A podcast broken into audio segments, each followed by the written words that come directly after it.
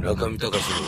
FM 芸術道場。もうね、それでね、すごいこうそれからね、モスキーノが死にましてね、スキルマシンだええ、死んだんです、あれ、あのあれですから、あれってなんですかあのエイズで、エイズうんええうんそれでね、もう終わりだよって、終わりええモモススキキーーノノは終わりだよってモスキーノは終わ、その代わり、もう次は何ですか100着以上モスキーノ買ってやった、僕、ここれれモスキーノ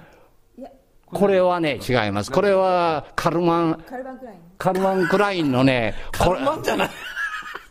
ポルシェじゃないんだから。えこれも裕福なんですよ、これはね、これもう一品しか作ってないの、えー上と、それからチョッキと、帽子と、マフラー っていうのはと、ベストで同じ手でね、ちょっと開けてみ少しなんでこれね、裏にも、ああ。これ、あリバーシブルのリバーシ全ブル部カシミヤの最高品なんですよリ。ベリバーシブルで。ええあ、ほいで、それがね、あそこの、あのみゆき通りに並べうた、ん高いから誰も買うんですよ、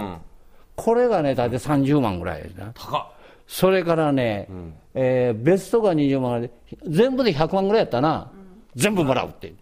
そしたらねな、んでそんなの着て、着てんですか、そんなの。高すぎる。